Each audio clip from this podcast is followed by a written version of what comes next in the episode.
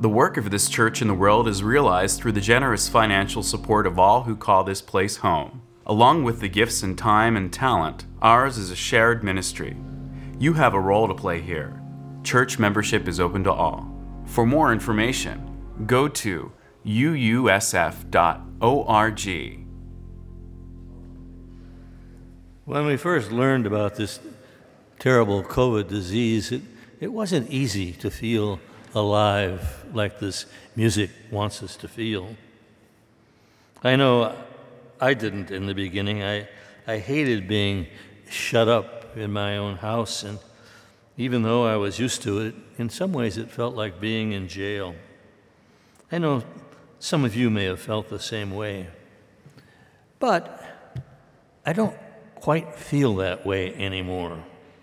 It's as though the fog is beginning to lift, and instead of muted colors on the buildings in the San Francisco landscape, we begin to see color again. And that's good because, as Howard Thurman suggested in this morning's reading, the world needs in it people who feel alive so they can develop the kind of hope that's necessary to overcome the pessimism that sees so many of us during the twin times of COVID and the lingering on of Trumpist attitudes that continue to threaten our very democracy. The people who've fallen for those kind of ideas have lost the empathy and compassion that are so basic to having hope for the future. For whatever their reasons, such people would prefer, instead of caring for the whole of our society, to sinking into a kind of selfishness in which the well being of other people just is no longer relevant. They think others should take care of themselves or just get out of the way. Unitarian Universalists have had a long history of rejecting such attitudes, at least when we've been at our best, and there have been times when we weren't, of course. It's why instead of complaining about restrictions on in person worship during the pandemic, we turn to electronic means for bringing us into community, just like the singers were on that screen as they were singing from their own homes but together with one another. We found ways to achieve that, ways to be together without risking infecting ourselves or our fellow congregants with this disease that has taken hold of so many. During the time we were honoring the lockdown, my wife and I found comfort in watching The Tonight Show. We hadn't watched that much in the past, the show with Jimmy Fallon. But before he returned to the glitz of his Broadway studio in New York, Fallon broadcast his show from home and his wife filmed it on her iPhone with their children running around and bumping into each other and playing games. And via Zoom, Fallon himself interviewed guests with whom he usually talked about the frivolous things or what movie they were appearing in. From his home, he talked with his guests in a more serious manner. Typically, he talked about topics that he'd always shied away from. Fallon was showing that family life and social conscience don't have to be separated from each other in the lives of those who are alive, despite things like the pandemic and threats from those who've fallen for a philosophy of uncaring. In our times, rather than falling for such a philosophy, we need the kind of empathy and compassion that Fallon was modeling out in those programs from his home. He was showing a bit of his own real life.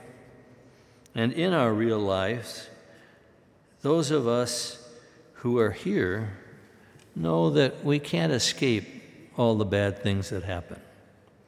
We can't escape the fact that either we or members of our family or our friends have had times when they didn't seem able to get things together.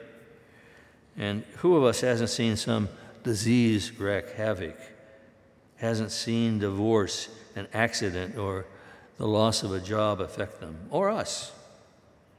And what of those who've endured oppression because of their skin color or sexual preferences or lifestyle or opinions? I tried to address one particular side of this issue a long time ago when I wrote a book about marriage. I'd had trouble in my own first marriage, the one I had before the one I had with my lovely wife Jan, which has gone on for a very long time. In that first marriage, there were things that happened that led me to trying to figure out what to do to build a sustained relationship. And I was also trying to figure out what to do as a supposed liberal minister who people could turn to as their last resort. They were asking me to do marriages when the marriage that was going to take place was something that was disdained by polite society or was even illegal. I came to the conclusion that it wasn't some government and what they said or the attitudes of people in polite society. What mattered was the love that people felt for themselves, and that needed to be honored by institutions like marriage. And I wrote about that in my book. So it was in 1971, believe it a long time ago, I officiated at my first gay wedding at a nightclub in Newport, Kentucky. The ed- editors at Beacon Press, our denominational publishing house, on whose board I sat, heard me talk about that, and they encouraged me to write about my supportive attitudes about marriages, including marriages that up until that time had been frowned upon, showing, I think, some denominational support for my attitudes. But it shouldn't have been so surprising, since the press had already been publishing books that showed how people showed compassion even in the most difficult times or when what they were doing wasn't approved of by the societies in which we lived. For instance, they published a book called Walls by a German author named Hiltgunt Zassenhaus. In her book, Zassermann talked about what it meant to be alive and show empathy and compassion during the Second World War in Nazi Germany. She was the only person near a prison who understood Scandinavian languages.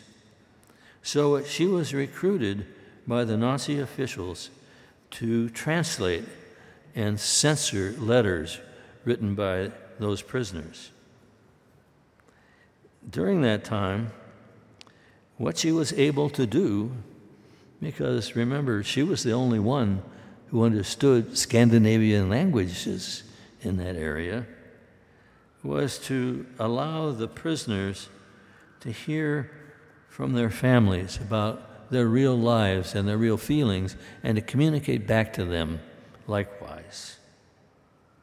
This meant something was going on that was extraordinary. So extraordinary that one of the prisoners said to her, What you are doing makes me understand I am alive, no matter what these things going on are doing to me.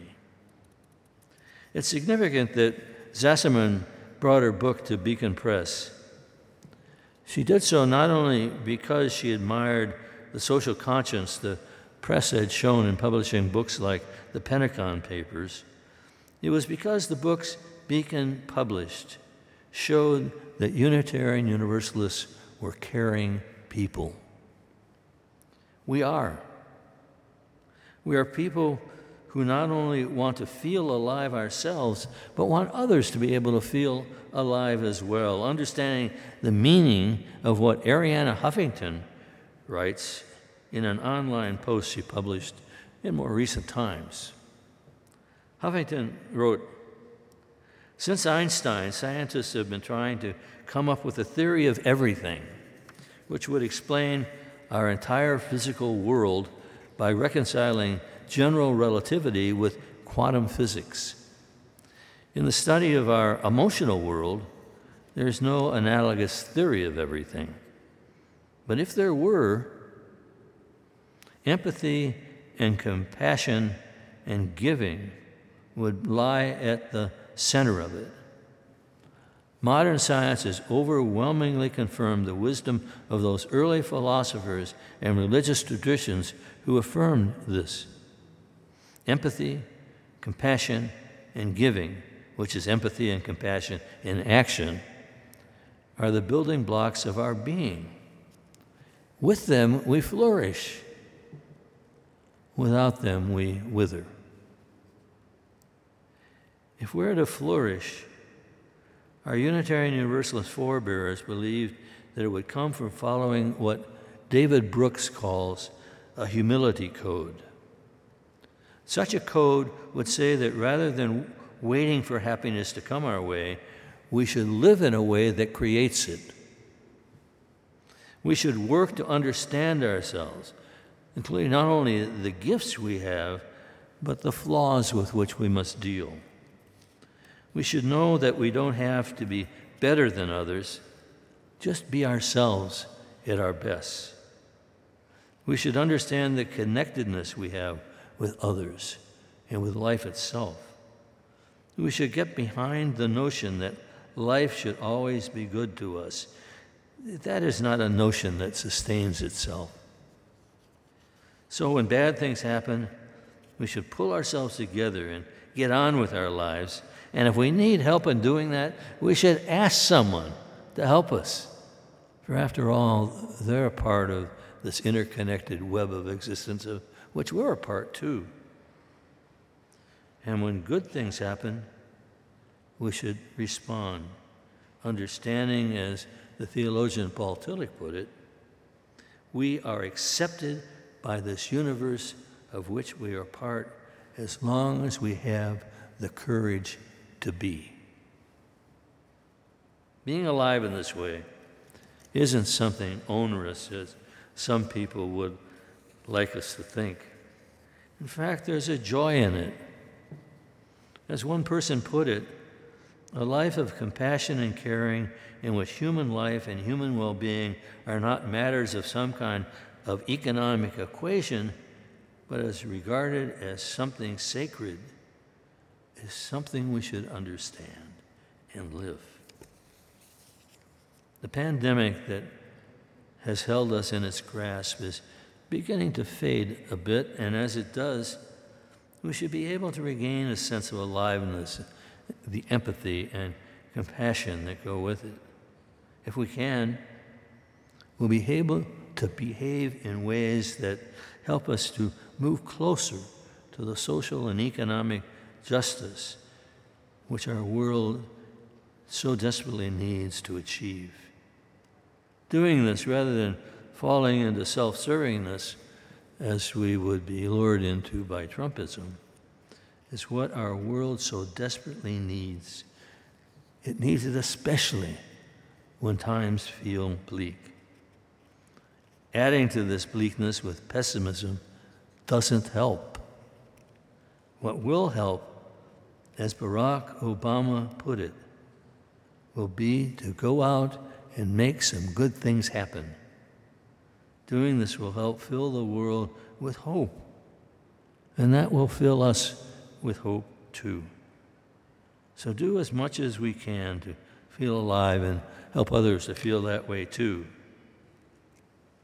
which is a thought to which I would say, Amen and Shalom. Let us all share the blessings of this earth and add to it our own blessings. Amen.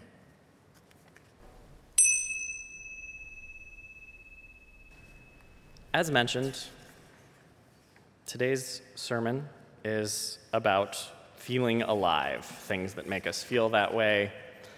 Uh, and I was asked to reflect on that topic.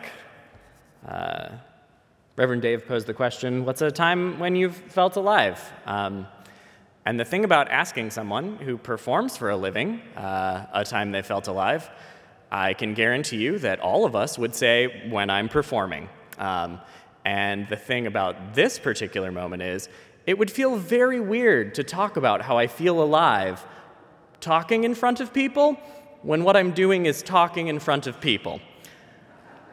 So I've decided to not do that, and we'll go a little deeper into the well here today. Um, when I was a kid, my grandparents took me along with them to work at auto part swap meets. Uh, if you have not ever been to an auto part swap meet, uh, it is like a flea market for car parts. Sometimes they're set up as an attachment to a regular flea market or a part of an antique car show. Uh, the primary attendees of auto part swap meets, at least when I was young, were old men who worked on cars and their bored family members who had been dragged along for the outing. Uh, my grandpa would give me $20 for helping load all the stuff up in the trailer and unload it once again when we arrived at whatever unused fairground or parking lot we'd be at that week. He would lay out his tables and organize all the car parts appropriately, whatever that meant. Uh, he specialized in selling antique car parts. Uh, some of the stuff that he had out was labeled with a price, other things were not. Uh, everything, though, I assure you, was open for haggling. Uh, it was his favorite thing. Uh, my grandfather occasionally would acquire a part that he couldn't identify from some foreign car he had not worked on. I have a memory that one time a man picked up a part that my grandfather did not know what it was. And the man asked my grandfather how much it was. My granddad paused for a moment and responded, $80, thinking that that was a good amount of money. Uh, the man interested in the part immediately broke out into a huge grin and pulled out $80 and said, Sold. As he walked away, my grandfather laughed and said, I don't know what that part was, but that just guy just got a very good deal on it. uh, our booth at the auto part swap meet was a little different from most of the other booths, which primarily sold auto parts and uh, occasionally vintage car memorabilia. Uh, I'm wearing a 55 Chevy belt buckle right now, obtained at such a place. Uh, you can look at it after the service, it's cute. Um, uh, our booth, though, uh, because my grandparents, ever the entrepreneurs, saw bored family members who had been dragged along to the swap meet as a business opportunity. Inevitably, at every swap meet, our booth would be visited by a string of older women who would say, Finally, something that isn't a bunch of old car junk. My grandmother had set up her portion of the booth uh, where she sold clothes for geese. Not real geese, uh, but the cement kind you'd put on your front porch. She'd have outfits for them, like a leprechaun costume for St. Patrick's Day, or a Santa outfit, or like bib overalls and a flannel shirt in case you wanted your front porch goose to look like a farmer for some reason. Uh, she also made other home decor crafts. Uh, one of them looked like a child that had been put in the corner on timeout. They were, in retrospect, a little creepy. Um, uh, but my favorite thing that she sold were these giant uh, anthropomorphic rabbits dressed as maids that were intended to cover your vacuum cleaner. Uh, they were incredibly intricate works of sewing that took a lot of skill and no doubt led to my adult appreciation of a very kitschy aesthetic. Uh, my grandmother's generally lower cost items sold so well that she would often rival the income of my grandfather at these auto part swap meets. Uh, there is something to be said about cornering the market.